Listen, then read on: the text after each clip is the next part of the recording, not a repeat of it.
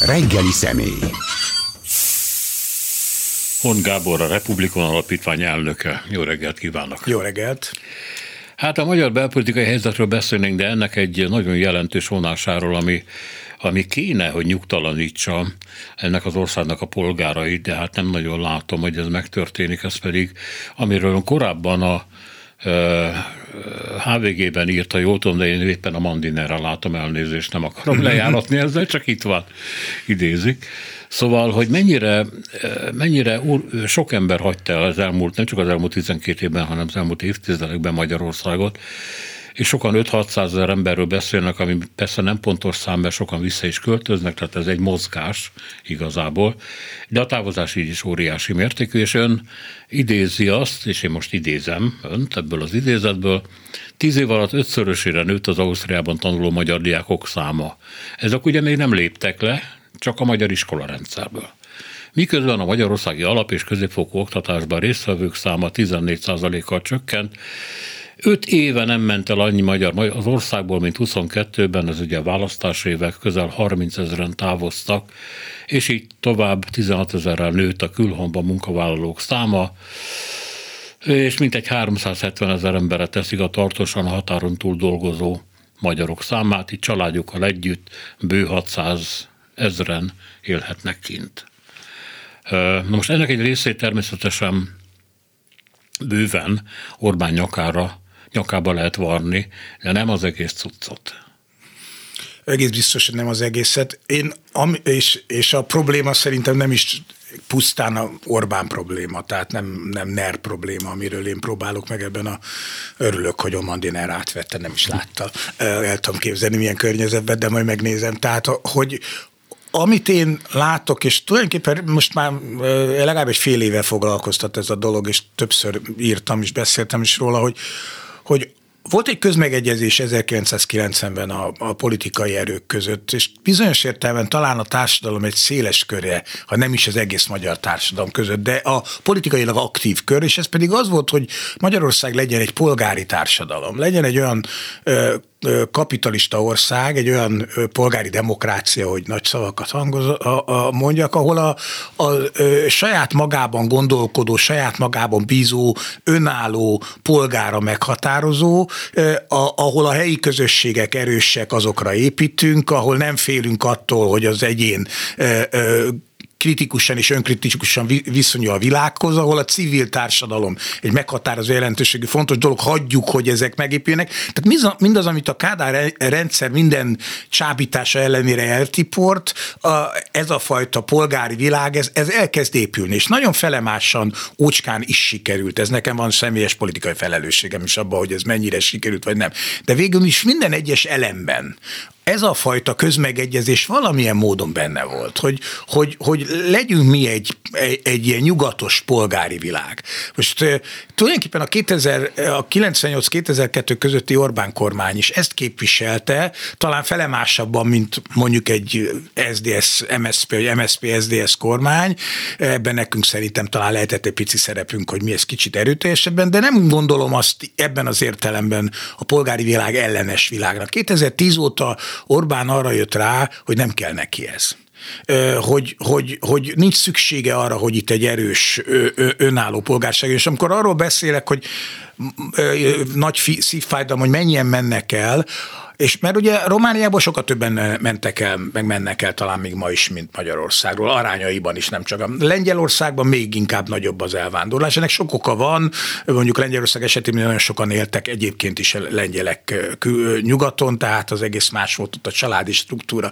De amiben a magyar helyzet sajátos, hogy itt a fiatal, képzett egyetemet végzett, vagy egyetemit végzni, végezni akarók elsősorban azok, akik megmozdultak. Tehát tulajdonképpen ez a fajta polgári világ, és ennek szerintem 2010 után már van valamiféle politikai vonatkozása ennek a fajta elvándorlásnak, és ilyen értelemben nem csak az a baj, hogy elmennek ezek az emberek, épp a napokban láttam egy kutatást, egy ilyen belső kutatást, egy elit budapesti gimnáziumban. Megkérdezték a diákokat, a, a, a negyedikeseket, az ötödikeseket, mert nyelvi év is van benne, mindegy, tehát a 19-20 éves diákokat, hogy hányan akar, hányan adták be a jelentkezésüket külföldi egyetemre. Tehát nem, nem az, hogy hányan szeretnének, mert erre a 78 százalék a gyerekeknek beadta 78 százalék valamelyik külföldi egyetemre a jelentkezését. Tehát nem azt mondta, hogy hát én szívesen tanulnék Berlinben, vagy mit tudom, Bécsben, vagy nem tudom, Londonban, hanem effektíve bead. Nem fognak ennyien tovább tanulni külföldön, mert nyilván nem vesznek fel mindenkit, meg meggondolja magát, meg azért ez egy drága dolog, mert ott a csal- bármelyik, ha ingyen is van az egyetem, ellentétben a magyarral, a, a, az élet az jóval drágább még mindig, bármit is gondolunk Bécsben, Londonban, Berlinben, Magyarországon. Tehát, de, de ezzel együtt is azért ez azt jelenti, hogy valamilyen módon lelép innen.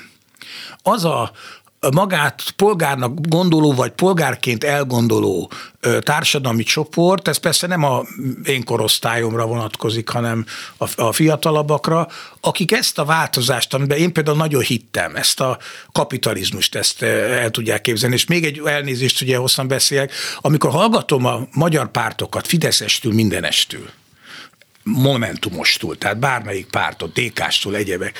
Egy dologban közmegegyezés van. Ez a valami elképesztő kapitalizmus ellenesség, versenyellenesség, tehát mintha nem csak a, a, a hatalmon lévők gőgös diktatúrát akaró, annak elemeit kiépítő nervilág, Orbán világ akarná ezt, hanem, vagy engedni el ezt a polgár, polgárosodott társadalom ideát, ami szerintem elemi kényszerünk lenne, hogy jól, ér, jól érezzük, jobban érezzük magunkat ebben az országban, hanem mintha más, mintha a magát ellenzéknek gondoló erők is ugyan ebben így gondolkodnának, hát bár az árak ügyében, hát hol volt tiltakozás itt kemény az árszabályozás ügyben, sunyogtak ugye az ellenzéki pártok, egy-kettő megszólalt, hogy talán mégse kéne ez az ársapka annyira. azt mondta, hogy még, még több, több kéne, igen. igen. Meg szóval, hogy minden egyes ilyen kérdésben azt látjuk, hogy, hogy nem abba az irányba megy a dolog, hogy akkor hagyom, hogy te eldöntsd, hogy te legyél, a,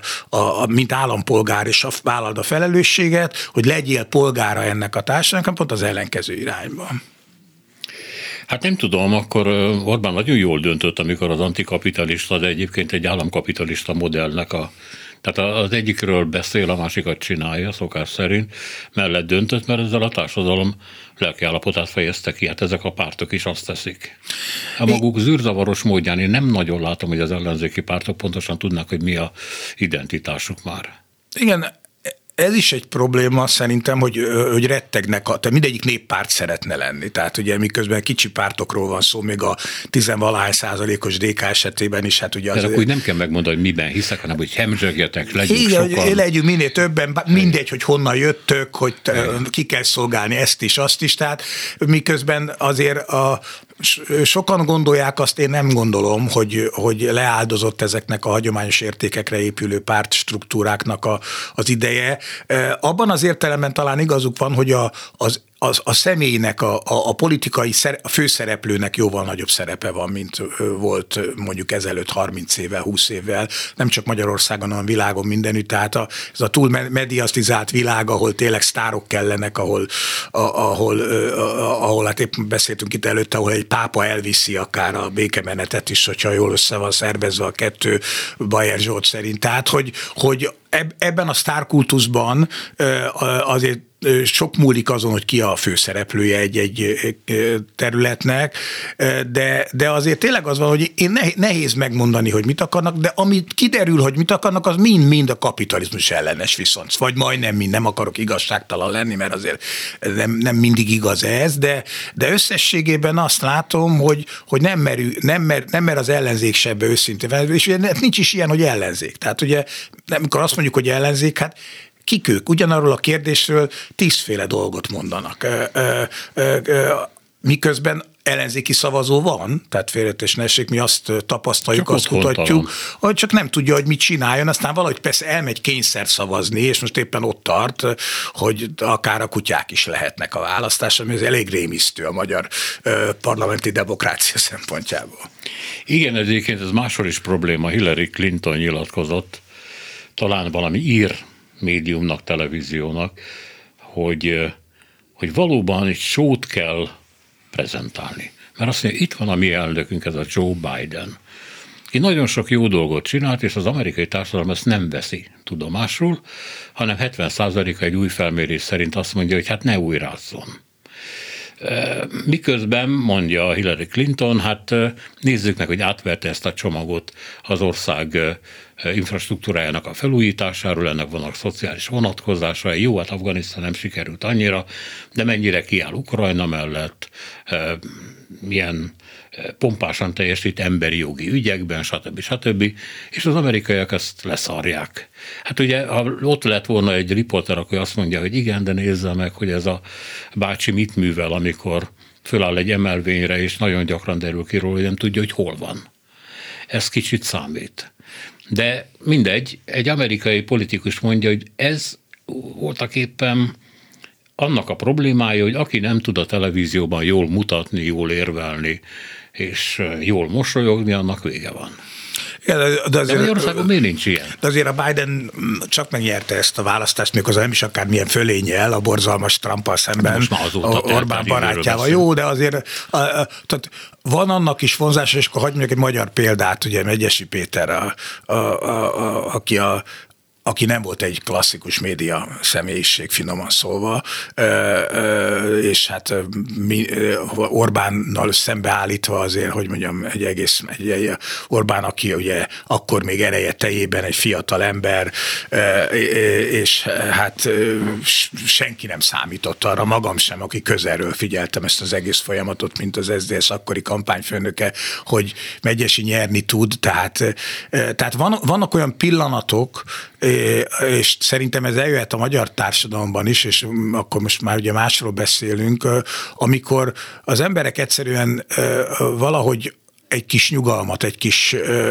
a, a sóval szemben valami más szeretnének. És szerintem ez történt a Bidennel, ez történt bizonyos értem megy, Megyesivel, és ez történhet Magyarországon is bármikor. Tehát én azért nem vagyok olyan pessimista, mint sokan ebben az országban, hogy reménytelen ez a dolog, hogy itt egy életre bebetonózott az egyébként szerintem választási csalásokkal nyerő Orbán, mert én azt, hogyha valaki százmilliárdokat közpénzből költ a saját kampányára, majd fölháborik a három és fél vagy 4 milliárdos külföldi pénzen, amit ha soros adott volna, nem tudom ki adta, de szerintem nem ő, mert, de mindegy, akkor ugye még baj se lenne vele, mert Soros György magyar állampolgár, ugye nem vesztette el az állampolgárságát, tehát mint ilyen ö, ö, akár finanszírozhatna is valamit Magyarországon. nekem új, nem tudtam. Ö, tehát, de mindegy, mert szerintem nem ő adta, tehát nem, nem tudom, tehát nincs rálátásom erre, de, de, de akár még, még ez is lehetne, de, de hogy, hogy, hogy ez a, ugye ezt szoktam pofátlanság tetének mondani, hogy, hogy azok, akik ténylegesen elcsalják a választást, azok, akik teleragasztják a, a közös pénzünkből, közpénzből, tehát nem a saját, legalább ellopott sajátból tennék, de nem, a közpénzből. Az országot hazugságokkal, ócska, népbutító hazugságokkal, amit, amihez hozzászoktatják az embereket. Azt figyeltem meg, és erre, hogy mondjam, bizonyos értelemben Fideszes beszélgető partnerem, akik időke, időnként akár egy-egy rendezőnk megjelennek, meg, e, rendezőnkön is megjelennek, fölhívták a figyelmet, hogy a, az egész Fidesz kommunikáció olyan sajátos módon működik, hogy ők megtanulták 2010 után, hogy hogy, hogy mit fogyaszt a nép. Döbbente hallottam egy konferenciánkon egy Fideszes, Fideszes közeli kutatóintézet vezetője azt bírta mondani, hogy ők negyed évente 6000-es mintán vizsgálják a médiafogyasztást negyed évente média.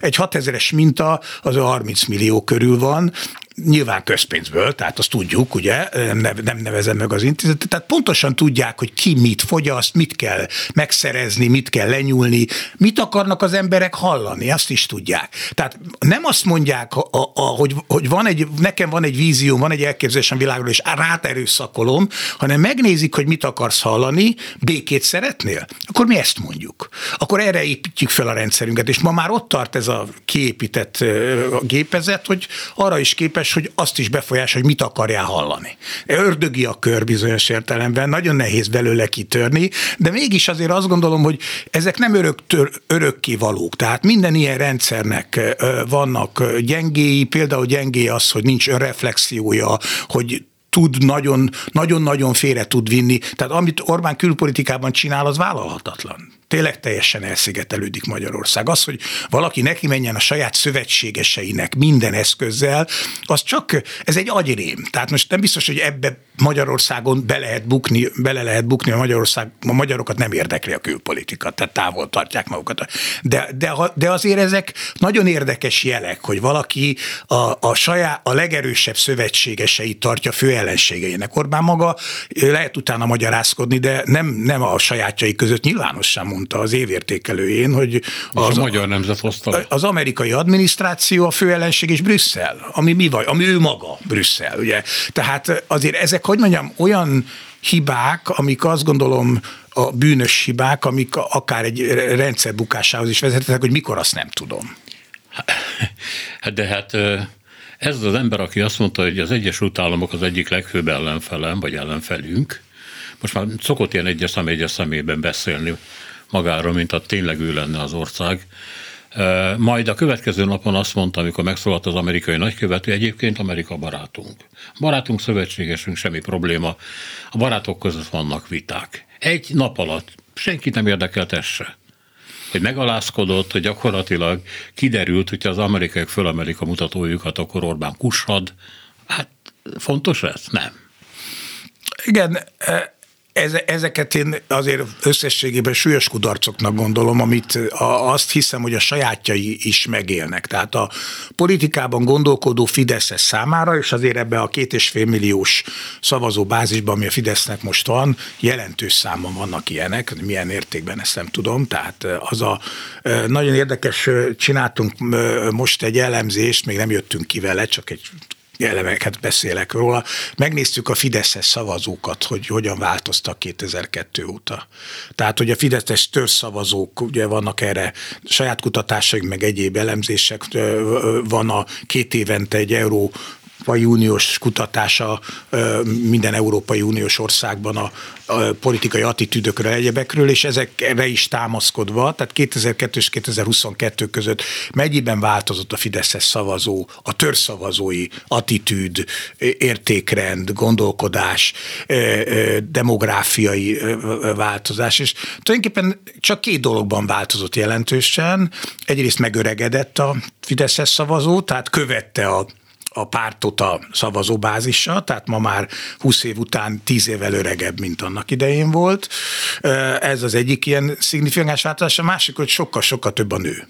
De ez egy érdekes dolog, hogy a Fideszes szavazóknál 60-40 százaléka nők javára az arány, ez nagyon ritka ekkora eltérés a bázisban. Tehát ez a két elem, ami, ami, de másban nem. Tehát az a prekoncepció, hogy a Fideszes törzszavazó a műveletlen vidéki ö, ö, nyugdíjas, ez nem igaz. Ö, az igaz, hogy a, a bázison túlmutatóan a, a bizonytalanok között nagy számban vannak ilyenek, és a bizonytalanokat bevonza a végén a Fideszes gépezet, mondjuk 22-ben bevonzotta, de maga a Fideszes szavazó az nem, nem változott annyira korán sem, mint amennyi a, ami a prekoncepció. De ki a, ki a bázis szavazók? Középosztálybeli? Hát igen, a középosztály ö, ö, ö, körüli, középosztály körüli, városi, nagyvárosi, persze vidéki, természetesen vidéki is van, tehát a, a, a magyar átlag. Tehát, Na de akkor 2019-ben miért győzött az ellenzék tíz nagyvárosban? Azért győzött, ugye 2018-ban is azt láttuk, hogy az ellenzék fölényesen megnyerte volna a választást, ha együtt indult volna. Tehát ugye a 18-as választásban egy közös indulás az egy súlyos sorban verességet jelentett volna. Azt hiszem 400 ezerrel több szavazója volt a ellenzéknek, mint a Fidesznek, ha jól emlékszem, 18-ban. Tehát 19-ben ezt láttuk, hogyha közösen indulnak, ugye ez volt az a, per, a prekoncepció, ami aztán 22-ben megbukott, ennek sok oka van, de de, de, szerintem nem, a, nem önmagában az együttműködés. Tehát az egy hazug állítás, hogy az együttműködéssel volt baj, vagy az előválasztással. A, annak a mikéntjével az egész, az egész folyamattal volt a baj, és a, a, a fő baj pedig a, a, szerintem az volt, hogy itt egy olyan választási csalás, megint csak ezt kell mondanom, állt szemben az ellenzék, amivel nem tudott mit kezdeni. Tehát ha valakiről kormányzati szinten azt lehet mondani, hogy háborúba viszi az országot, és ezt bármennyi eszközzel, 10 milliárdokkal meg lehet tolni, akkor, és tele lehet ragasztani az országot, hogy itt valaki a saját gyerekeinket akarja háborúba vinni, és ennek nincs ellenpontja, mert nincs eszköz arra, hogy ezt a akkor az szükségképpen azt jelenti, hogy a bizonytalan szavazók ilyetten átsodródnak. Hát Tehát azért főleg, ebben ez is benne főleg, volt. hogyha miniszterelnök jelölt ostobaságokat beszél, és ezzel megtolta ezt az egész, hogy gyakorlatilag megszúrta azt a mondatot, ami aztán a legfőbb mondata lett a, a Igen. Fidesz propaganda kampánynak. Nem akarok ebben nagyon belemenni, mert senkit nem akarok megbántani, de a, a, ugye ezt a mondatot, ezt a híres mondatot először a, a baloldal egyik fő támogatójának jelentő YouTube csatornán, aminek nagyon-nagyon nagy nézettsége volt, van ma is, mondta el a miniszterelnök előtt. Tehát, és akkor ilyenkor mindig az embernek eszébe jut, hogy azért az önök szakmája is egy szakma. Tehát, hogy, hogy, hogy nem baj, ha olyanok csinálják ezeket, akik értenek hozzá, amikor egy fiatal politikus leül négy és fél órát beszélgetni egy ilyen YouTube csatornán, és egy életre kinyírja magát, mert nincs négy és fél óra életút interjú mondandója, és nem mondja azt, hogy hát gyerekek 20 percre ráérek, de nem akarok arról beszélni, amit aztán majd kivágogatnak, ugye Fekete Győr Andrásra gondolok ebben az esetben. Tehát, hogy, hogy azért az is van, hogy Magyarországon azok a szakmai ö, ö, sarokkövek, amik nem akarok visszatérni az elejére, a polgárságot jelentenék, hogy akkor a szakma tisztelete, becsülete az megvan, és újságíró az újságíró, akire rábízhatom magam, mert tudom, hogy a, a, a tények alapján, és nem más alapján, nem a saját ö, ö, fontossága, hanem a, a, a, a tájékoztatás, vagy a véleményformálás a, a, a funkciója, feladata, elkötelezettsége, és akkor sorolhatom minden más területen ugyanezt, hogy, hogy amikor az iskola, ö, ö, csak hogy egy kicsit erről is beszéljünk, mert nagyon aktuális most, amikor az iskola vezetője már nem mert lehet sok rosszat mondani a Kádár időszak iskolájáról, de az iskola igazgató a Kádár rendszer vége felé, tehát mondjuk a 85-ös közoktatási törvény utáni időszakban alapvetően, és egészen 2011-12-ig így volt, alapvetően az őt választó gyerekek, családok és tanárok irányába volt elkötelezett. Ezt tartotta fontosnak. Ma nem ez van. A legtisztességesebb igazgatónak is meghatározó kérdés, hogy, az, hogy milyen kapcsolata van az állammal. Tehát a politikai hovatartozása, a politikai elkötelezettség, vagy nem elkötelezettsége határozza meg, mondjuk ezért aztán akár gyáva is lehet. Tehát minden területen ezt látjuk, hogy behatol az életünkbe és megint csak a polgárosodásra beszélek, ez a fránya politika, és az határoz meg az életünket, és, és nem tudom, mennyire fog ez működni 2024-ben az önkormányzati választáson, mennyire tanulják meg az emberek. A, most voltam hétvégén kirándulni valahol a bükkbe, és ott az erdőbe találkoztam egy favágó vagy erdésszel, és hosszasan elbeszélgettünk, nagyon helyes ember volt, és azt mondja, tudja Ornur, az a baj, hogy itt a polgármester az ma már egy egy független polgármester van, de hogy semmit nem, nagyon helyes ember, nagyon jót akar, nagyon rendben van, de hát semmit nem tud elintézni nem, nem lesz itt út, mert ahhoz Fideszest kell választanunk. Mondta egy végtelenül mm-hmm. tisztességes, becsületes pacák, aki láthatóan nem a Fidesz hívő tagozatának része, mert nagyon megörült nekem, meg nem úgy nézett ki, mintha ellenszenvel lenne az ellenzék iránt, de ő maga is azt mondja, hogy ha jót akarunk a falunak, akkor a legjobban akkor járunk, hogyha talán, hogyha egy Fideszes választunk. Tehát megtanulja az ember ezt a fajta politikai igazodást, és csak azért mondom, hogy minden területen elvész a szakma böcsülete, sose volt Magyarországon nagyon nagy a, ez, tehát ez nem egy, ez így volt történelmileg is, tehát mindig, mindig az igazodási pontokat kerestük, és most megint, most nagyon erősen ez az elvárás is. Ezért lehet bármit megcsinálni, ezért van az, hogy hát kíváncsi vagyok, hogy hányan, ugye ma, itt hallottam a hírekben, mikor bejöttem, hogy 50-en ültek a belügyminisztérium előtt ma ülősztrájkot, azért azért, ha ez egy erős polgári világ lenne, akkor nem 50-en, hanem 15 ezeren ülnének, és kíváncsi vagyok, hogy hányan lesznek, hányan sztrájkolnak mag tanárok megaláztatása miatt, ami most folyik éppen, és hányan lesznek a tüntetése. Remélem sokan, tehát nem akarok egyáltalán ellene beszélni, csak mondom, hogy ez a fajta, hogy tulajdonképpen akkor jársz helyba, hogyha igazodsz akkor, mert, és, és, nem kell, és én nem haragszom ezért senkire, kivéve a politikai elitet. Hát nem csak ezt tanulják meg, de egyébként amiről beszélni akarok most ebben a pillanatban, az egy öngyilkos stratégia is, ez a nem fogok össze senkivel, mert akkor politikai gyanúba keveredem, hogy én most szövetségesekkel akarom támadni a kormányt, hanem én okosva magamnak el akarom intézni az én intézetem, színházam bármi ügyét, mert remélem, hogy ez sikerül, és akkor ugye eldugom magam, és akkor nem vesznek majd részt, és nem lesz baj.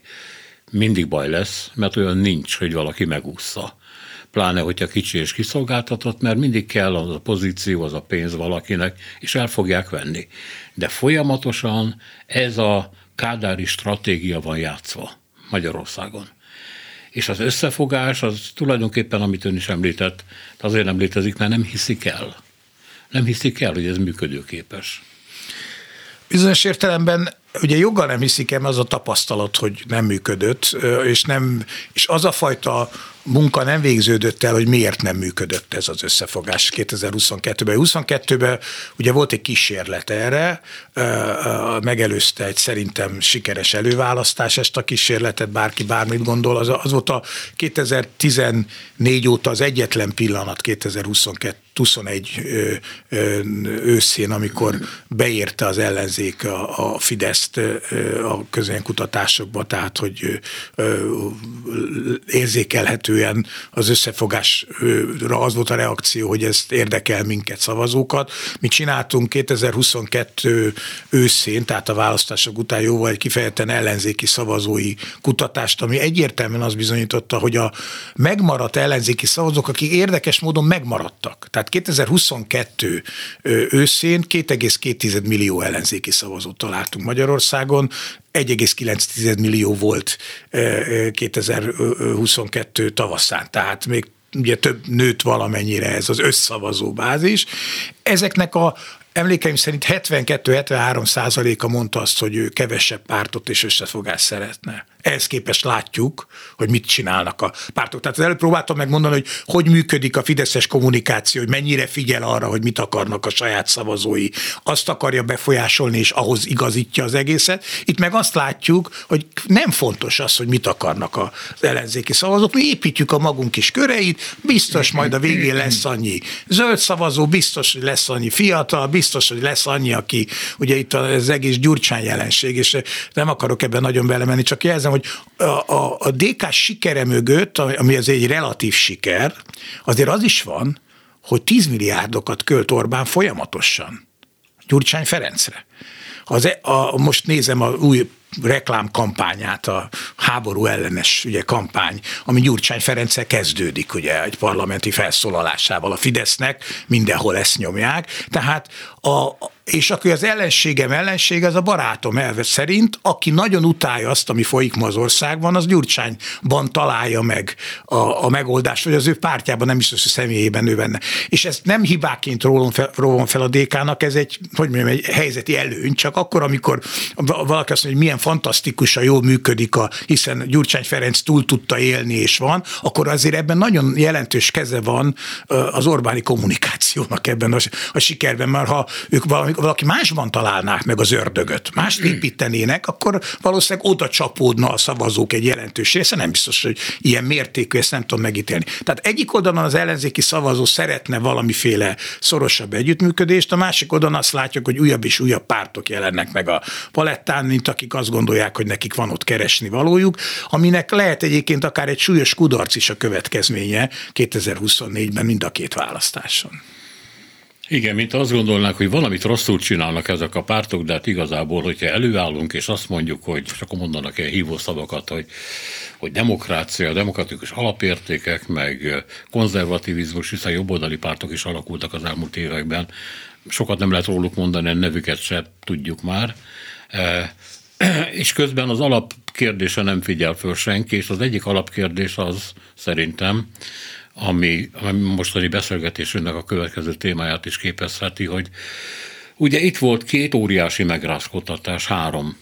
Az egyik maga a járvány, a második az a háború kitörése, és a harmadik az energiaválság. És mind a három esetében nagyon sokan jósolták azt, hogy hát az Orbán rendszer hogy meg fog rendülni. Tehát ezt a három csapást nem lehet túlélni, nem vagyunk túl, azon, hogy mi lesz az ország gazdasági jövője, hogy mi lesz az inflációval egyáltalán. Megint megjelentek a pessimista jóslatok a fogyasztók meg a cégek részéről. De az látszik, hogy a Orbán támogatottság az nem csökkent jelentősen. Hát, tehát itt valami van, ami nagyon keményen és komolyan működik. Hadd tegyek hozzá valamit, Orbán nagyon keményen dolgozik ezen. Szerintem ő a legtöbbet dolgozó magyar politikus, aki a saját érdekében hiszen tudja, hogyha elbukik abból, hát abból nem is tudom, hogy mi lesz, de mindent meg is tesz azért, hogy ez ne történjen meg. Igen, ez egy igazán izgalmas és hosszú kérdés lehetne, hogy, hogy ez hogyan működik. Ugye egyrészt azért Orbán elvesztett 7-800 ezer szavazót.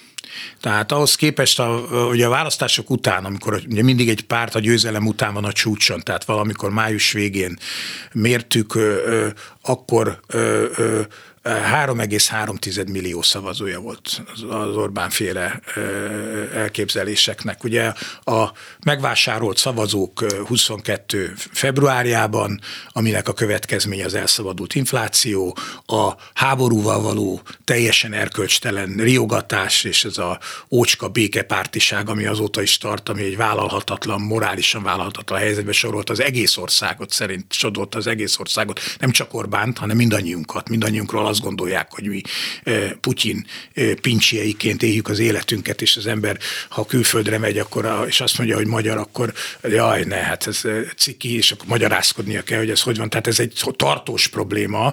Egyébként ugyanilyen tartós problémák látom az idegen gyűlöletet, amit fölépített Orbán, és nem fog tudni vele mit kezdeni, mert nem tud ez az ország vendégmunkások nélkül létezni, idegenek nélkül. Tehát, Sőt, tehát most már az egyik államtitkár fél milliót igen, akar behozni. Így van, ő maga is félmillió munka, új munkavállalóról beszél, onnan a fenéből, mikor egy előregedett országról beszélünk, ahol ráadásul mennek el az emberek. Ugye erről kezdtük a beszélgetést. Tehát számomra is egy nagyon izgalmas kérdés. Persze mindegyikre külön-külön van válasz, tehát a, a, de mégis összességében az egyik válasz az, én ugye hét évig voltam egy másik magyar kormány tagja, ugye 2002 és 2008 között, és sokszor eszembe jutott a járvány alatt, te jó Isten, de jó, hogy nem mi vagyunk. Tehát, hogy ezt a, hogy ez egy iszonyatos nyomás egy kormányzati apparátuson, amikor megáll a világ, amikor nem tudjuk, hogy holnap mi lesz, akkor nem tudod, hogy mennyi ember hal meg. Ami, tehát, hogy ezek, ez egy borzalmas történetek, és azt, azt hogy Orbánék ezt túlélték, az egyfajta profizmust, egyfajta kiépített rendszert jelent, amiben persze belefértek megint a súlyos hazugságot, belefért a végtelen cinizmus a meghalt emberek vonatkozásában, amit érdekes módon a magyar társadalom elfogadott, tehát elfogadta a vesztességeket, tudomásul vette, még a társadalomnak azon a, ré, azon része is, akik nem az Orbán híveiként határozzák meg önmagukat, tudomásul vették, hogy hát ez ilyen áldozatokkal járó dolog, nem nagyon zavarta őket. Miközben hogy... belenéztek a televízióba, látták, hogy máshol nincs ilyen Így van, már, így igaz, de ezzel együtt is, és elfogadta azt is, hogy e, ekközben elloptak százmilliárdokat. Tehát ugye Szlovéniában, azt hiszem Szlovénia elnézést, ha rosszul emlékszem, börtönbüntetést kap kapott két évet, azt hiszem valaki ilyen, mert hogy néhány millió dollárnyi ilyen lélegeztető gépügyletbe belekeveredett nálunk meg. Ugye el is tűnt az a cég, ami 300 milliárdért vásárolt annyi lélegeztető gépet, ami ugye nem, hogy orvos nincs hozzá, szerencsére beteg sem, meg kórház sem, meg semmi. De ez nem baj, mert működtetni se lehet őket. De, de, de és ezt is elfogadjuk azért, és érdekes módon nem csak a fideszes törszavazó fogadja el, nem csak a bizonytalan szavazó fogadja el, hanem bizonyos értelemben nincs baja az ellenzéki szavazónak sem, mert az ellenzéki szavazó is azt gondolja, hogy közben ezek, ezek értünk harcolnak. Közben, hát persze hibáznak, hát persze. Mint, mint a, ugyanez volt tulajdonképpen háborúügyben is. Ugye a, a, ugye a másik, ez az egész ukrán, ö, ö, orosz agresszió Ukrajna ellen, hogy a, a, a miniszterelnök jelöltnek az ellenzék részéről Márkizajnak nagyon nagy késztetése volt, hogy azonnal mondjon valamit erről az egész kérdés. Orbán egy hétig semmit nem mondott. Tehát ő kivártak ebben a kérdésben, hogy mi van, megmérték szerintem, hogy mik a reakciók, látták ezt az iszonytató félelmet, ami a magyar társadalomban fölhalmozódott itt a szomszédban háborúügyileg, ugye, mert ö, ö, tavaly február végén, ez nem is tavaly, tavaly, 2022 február végén ö, ö, itt élt velünk ez a félelem, hogy ez átjöhet ide. Ez, itt, ez, ez, ez nem, biztos, nem, hogy nem biztos, hanem szinte biztos, hogy nem áll meg, itt fognak lőni a szomszédba. Aztán azóta persze már bele szoktunk ebbe is, mint annyi minden borzalomba. És ezt a félelmet meglovagolva indítják el azt a kampányukat, ami megoldja azt a problémát, hogy ők mit kezdenek a háborúval. Ugye infláció ügyben is, hát valami elképesztő, hogy a magyar társadalom egy jelentős, és megint nem csak a fideszes törszavazók. Észre se veszik, hogy az első intézkedések infláció ügyben 2021 novemberében történnek. Az első szankciók a háború ügyében 2022 júniusában történnek. Hogy a fenébe van ez a két dolog? Hogy lehet, hogy a magyar infláció, amire 21 novemberében kezdtünk, ami ellen küzdeni 21 novemberében kezdtünk, és aminek a okai a szankciók, ami 2022 júniusában következnek be, és érdekes módon ezek a szankciók Szlovákiában nem jelentenek, 10%-kal kisebb inflációt jelentek az Európai Uniónak, pedig 20%-kal kisebb inflációt. Hogy van ez? És nincs ez a kérdés föltéve, és itt szerintem van felelőssége a magyar ellenzéknek is, amikor megint magával van elfoglalva. Hány ember tudok még kihúzni innen, van-e nekem saját arcom, én vagyok-e az igazi zöld párt, vagy az az igazi zöld párt, ahelyett, hogy azt mondanák, hogy kérem szépen, közösen, mert sajnos nincs más lehetőségük. Lehet egymást anyázni, lehet egymást ellen harcolni, de a választóik, én, mint választójuk, mert én ö, ezt bevallhatom itt, hogy azért nem a Fidesznek drukkolok ebben, ezekben a kérdésekben, azt várom el, hogy lépjenek föl annak érdekében, hogy tisztán lássunk ezekben a kérdésekben. Biztos abban, hogy akarnak tisztán látni? Most egy nagyon csúnya dolgok fog mondani. Biztos abban, hogy a társadalom elég jelentős mértékében nem, nem birkákkal van dolga? És biztos abban, hogy ennek nincs valami ok, ami visszavezet még a rendszerváltáson keresztül a, a, abba a Kádár rendszerbe, amire sokan joggal egyébként nagyon büszkék voltak, mert mégse egy Ceausescu rendszer volt, mégse egy Honecker, mégse élhető volt valamilyen szinten, de az emberek cserébe ezért a megélhetésé meg a kis szabadságokért oly mértékben mondtak le az önállóságukról, az önálló gondolkodásról, a saját szubjektumukról, a saját szuverenitásukról, és ezt oda ajándékozták a rendszernek, hogy oké, okay, akkor megbízom benned, intézd a dolgokat, ami egyszerűen leértékelte őket állampolgárként évtizedekre. Nézzük meg, ez nem történt meg a korábbi Csehszlovákiában, mert durva volt a rendszer, és nem lehetett átadni neki személyesen semmit, és a többivel is így volt Romániában. Kádárnak a rettentő nagy bosszúja ez volt velünk szemben, hogy egy önmagát megadó, föltartott kézzel menetelő, nem gondolkodó társadalmat kaptunk. Nem, nem hisz, szóval ér, értem ezt a logikát, ismerem is ezt az álláspontot. Én azt láttam, hogy miközben nagyon sokszor nem tetszett, hogy a magyar társadalom hogy választott, mondjuk az elmúlt tehát 1990 óta, mégis logikusnak és e, e, magyar, megmagyarázhatónak, érthetőnek tartottam a választását. Nem, nem éreztem benne butasságot. A, a, ezt a fajta, hogy kössük meg a magunk alkuját, ezt éreztem. De ha mondjuk megint csak hagyj vetítsem, a kérdésére próbálok válaszolni a tanárokra ezt a dolgot. Az, hogy a magyar tanártársadalom nem még ma lázban, nincs az utcán, nem sztrájkol, nem, annak értelmezhető magyarázata van, és ez nem az, hogy, hogy a tanárok birkák, vagy buták, vagy hozzászoktak, hanem, hanem egyrészt az, hogy nem hisznek abban, hogy lehet változás. Nem hiszik el, hogy van olyan erő, ami megváltoztathatná egy, ezt, és akkor meg mi a fenének csinálják.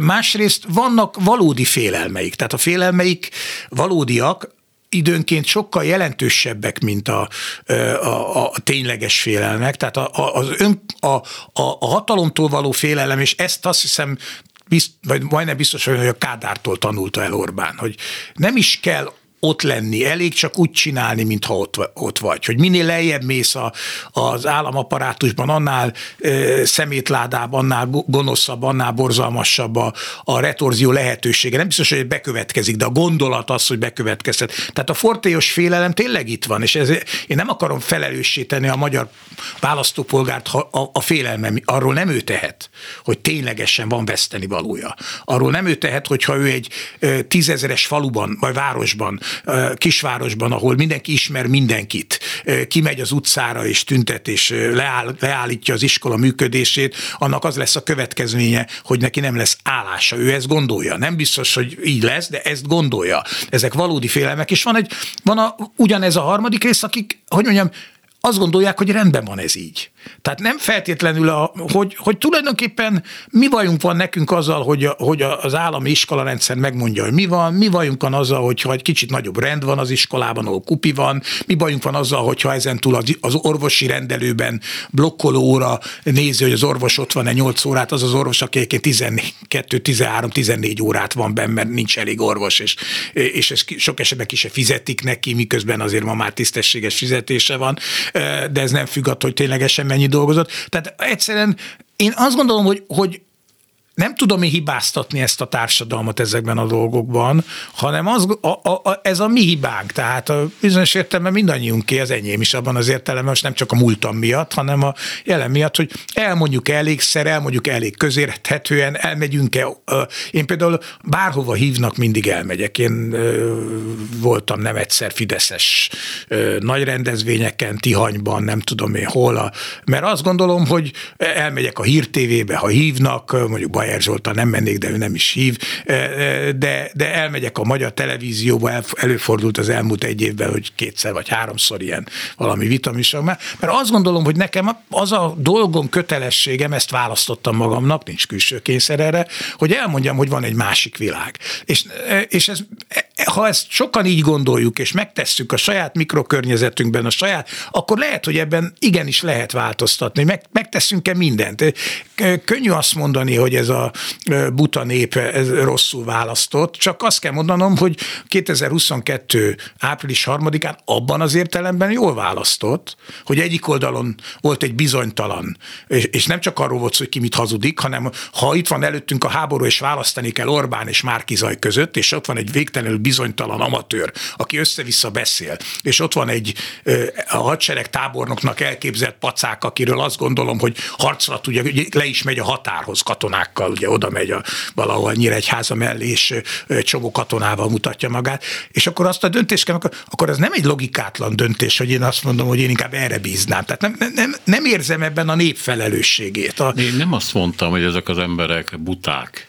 Én azt mondtam, hogy oly módon sikerült szocializálni őket az elmúlt sok-sok évtizedben, és oly módon részesei ennek az egész történetnek azzal, hogy lemondtak arról, hogy hogy elgondolkodjanak a dolgokon, legalább utána nézzenek a tényeknek. Hát ön az elmúlt percekben körülbelül nyolcszor fogalmazta meg azt, hogy mi baj van azzal, hogy megmondják, hogy mi van az. Mi van azzal, hogy megmondják a tanároknak. Mi baj van azzal, hogy a e, rendőrminiszter meg akarja mondani, hogy akkor blokkoló Mi baj van azzal, hogy mindig megmondják nekünk, hogy mi szeretjük, ha megmondják nekünk.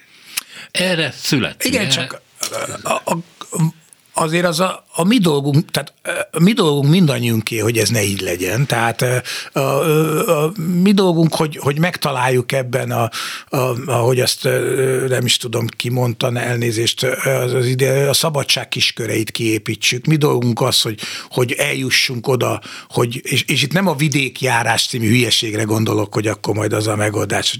Tehát azért van a magyar ö, ö, polgárosodott értelmiségben, mert azért ez van, magamat is ide sorolom, van egyfajta gőg bennünk. Tehát van, hogy, hogy, hogy, hogy és bennem ez az arisztokratizmus bennem volt, amikor politikai hatalomban is voltam, hogy én, én tudom, hogy nektek mire van szükségetek, és majd akár ellenetekre is megcsinálom. Tudjuk, merjük tesszük. Igen, igen, tehát ugye mi két nagy reformot próbáltunk az oktatásban és az egészségügyben, mind a két esetben meg voltunk győződve arról, hogy meg tudjuk csinálni az érintettek ellenében is. Pedig nem tud, és ez egy óriási politikai hiba volt részünkről, mert, mert nem lehet. Tehát én, én 98-ban jöttem rá arra, hogy alapvetően elhibáztuk, mert ma is azt gondolom, hogy teljesen igazunk volt a 95-ös oktatási reformban, de nem lehet a tanárok ellenében megcsinálni. És ugyanez volt az oktatási, az egészségi. Ma, ma is meg vagyok arról győződve, hogy a magyar egészségi rendszer, amíg nem áll át egyfajta versenyhelyzetre, amíg nem lesz valamiféle nem, nem tudok jobbat, mint a több biztosítós rendszer. Tehát amíg nem, ne, amíg a, nem a betegekért folyik a harc, hanem az állami pénzekért folyik a harc, addig ez működésképtelen. Nem tud működni ez a rendszer. Képtelen erre. Tehát, és ez nem, ez rendszerhiba, tehát ez nem emberi hiba, ez, nem politi- ez egy rendszerhiba. Csak, csak nem lehet úgy megvalósítani, hogy senki nem akarja rajtunk kívül néhány politikai, még a politikus társaink se, ugye az MSZP se akarja. Tehát valamilyen módon nekünk is tudnunk kell azt, hogy le kell szállni idézőjelbe a magas lóról, és meg kell próbálni elvégezni ezt az apró munkát. Ebben az értelemben nagyon érdekes tanulság nekem, ne arra, hogy itt szembe dicsérem a rádióját, biztos nem haragszik, de az, hogy tízezer ember van, aki pénzt ad arra, hogy ez a rádió működjön, ez azt jelenti, hogy ez nem fölösleges ez a munka. Tehát, hogyha valakik elvégzik azt a munkát, hogy ők igenis odaállnak, ott vannak, csinálják, megjelennek az életünkbe, kiszolgálják a mi igényeinket, odafigyelnek arra, akkor, akkor erre vannak vissza. Szerintem ez majdnem csodaértékű egy olyan társadalomban, ahol egyébként jellemzően ezek nem így szoktak történni. Jellemzően az, hogy az ember mi a fenének, hát be lehet kapcsolni ingyen a magyar televíziót, és meg lehet, vagy a Kossuth rádiót, és meg lehet hallgatni a híreket, miért kell nekem ezzel szórakozni. Tehát nem igaz, hogy reménytelenek, és vannak olyan egyházak, amik dolgoznak ezen, kis egyházak, hogy, a, a, a, hogy ne, nem azt mondom, hogy kellene még ezer Iványi, és akkor lehet, hogy jobb lenne a helyzet, de az Iványi féle civil kurázsi, az egyfajta megoldás, válasz ezekre a kérdésekre, és azért tudunk egy csomó ilyet az országban, ahol egy önkormányzat mindenek ellenére összeszedi magát és a sarkára áll és végigcsinálja. Mindig kisebbségben van, mindig. És ráadásul ugye ön azt mondta ebben az írásában, hogy az ország eleje távozik, ami nagyon jó megfogalmazás annak, hogy azok mennek el, akik csatlakozni tudnának ehhez a kis szabadságkörökhöz, és reményt tudnának adni neki, de így ez marad, hogy mondjam, belső játéknak, önfelszabadításnak. Nem, nem, fog, nem fog sikerre vezetni így ez a dolog én is lehetnék itt a végén nagyon pessimista, de azt gondolom, hogy, hogy az is siker, hogyha néhány ember másképp gondolkodik. Jó, persze, hát a, igen, a, a, az is, túlél. és ebben az értelemben érdekes lesz ez a 24-es választás, ami nem egy könnyű menet. Tehát a Fidesz számára azért a, én látom én is a adatokat, beszéltünk is róla, hogy a törszavazók megvannak, de a törszavazók azért csak 2,2-2,3 millió ember, az nagyon sok, de ha a másik oldalon van bármiféle normál reflexió, és azért szerintem nem tudják elkerülni, ne legyen Például a nagyvárosi, budapesti nagyvárosi összefogásokra. És erre látok kísérletet. Például akár az Európai Uniós választásokon nem annak a butasságnak a kiiktatására, hogy elindul 7-8 párt, ami azt fogja jelenteni, hogy elvész 20-25 százaléknyi szavazat. Effektíve kidobják a kukába az ellenzéki szavazók szavazatát. Tehát ugye ez, e, e, erre készülnek jelenleg. De szerintem a vége nem ez lesz, mert ez senkinek nem lesz érdeke talán a végén, és akkor egy picit másképp alakul a dolog. Tehát és, és addig eltelt idő is, hogy igenis azért azt látni, hogy egy olyan országban élünk, ami, ami pária lett a világban. Az, hogy egy olyan országban élünk, ahol tényleg egyre komolyabb megélhetési problémái vannak az embereknek, amire nincs válasz. Tehát nem válasz a, a, a Orbán által aztán négyszer megszavazott szankciók a anyázása, a 25 százalék fölötti inflációra és a 40 valahány százalékos élelmiszerinflációra, ami effektíve a családok százezerét, mert nem, a, nem az energiaválság, ugye ez egy ez nagyon érdekes trükk volt, én ezt annak idején elmondtam talán önöknél is, hogy szerintem, amit az Orbánék az energia ügyben hisztériát csináltak tavaly ősszel, az egy tudatos lépés volt részükről, tudták, hogy nem fog ennyire megviselni, azt nem tudták, hogy nem lesz tél, mert ezt nem tudhatták, de az, hogy nem lesz ekkora következménye ennek, mint amekkora ö, kimondatott, és ezt az emberek egy jó része azt gondolja, hát nem pusztultunk bele, nem fagytunk meg, ö, tudtunk fűteni, még be se kellett, sok esetben még be se kellett zárni, nem tudom én micsodát, tehát, hogy a, a, van egy ilyen túlpörgetett élmény, ami nagy ügyes politikai taktika, megint a hazugságra épül. De ezzel együtt is én szerintem nehéz helyzetben vannak. És ha erre van normális reflexió, ha például ez a most már nyolc ellenzéki párt közül hat meg tud állapodni, van három olyan kérdés, amit közösen csinálnak, amire azt mondják, hogy ez közös ügyünk, ezt közösen képviseljük, ezt együtt tudjuk mondani, akkor szerintem erre lehetnek olyan reflexiók, amik akár egy jobbik helyzetet is teremthetnek.